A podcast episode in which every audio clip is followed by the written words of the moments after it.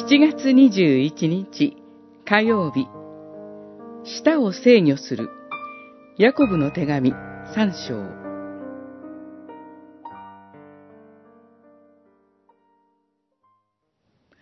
馬を御するには、口に靴輪をはめれば、その体全体を意のままに動かすことができます。船も舵取りはごく小さい舵で意のままに操ります。同じように、舌は小さな器官ですが、体現相互するのです。ご覧なさい。どんなに小さな火でも、大きい森を燃やしてしまう。舌は火です。舌は不義の世界です。三章、三節から六節。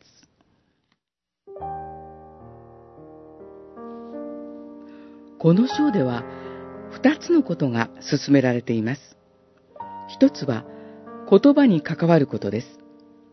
私たちから出る言葉が、良い実を結ぶ思慮深い言葉であるよう、幾重にも注意することです。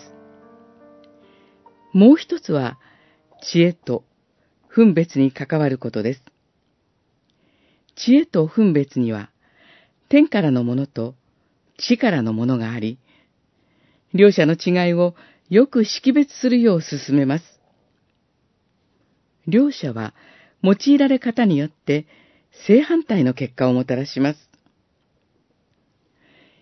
私たちは言葉が持つ恐ろしいほどの力を過小評価しています。そうであってはならないのです。ああ、あの時、あんなことを言わなければよかったと、後で後悔しても遅いのです。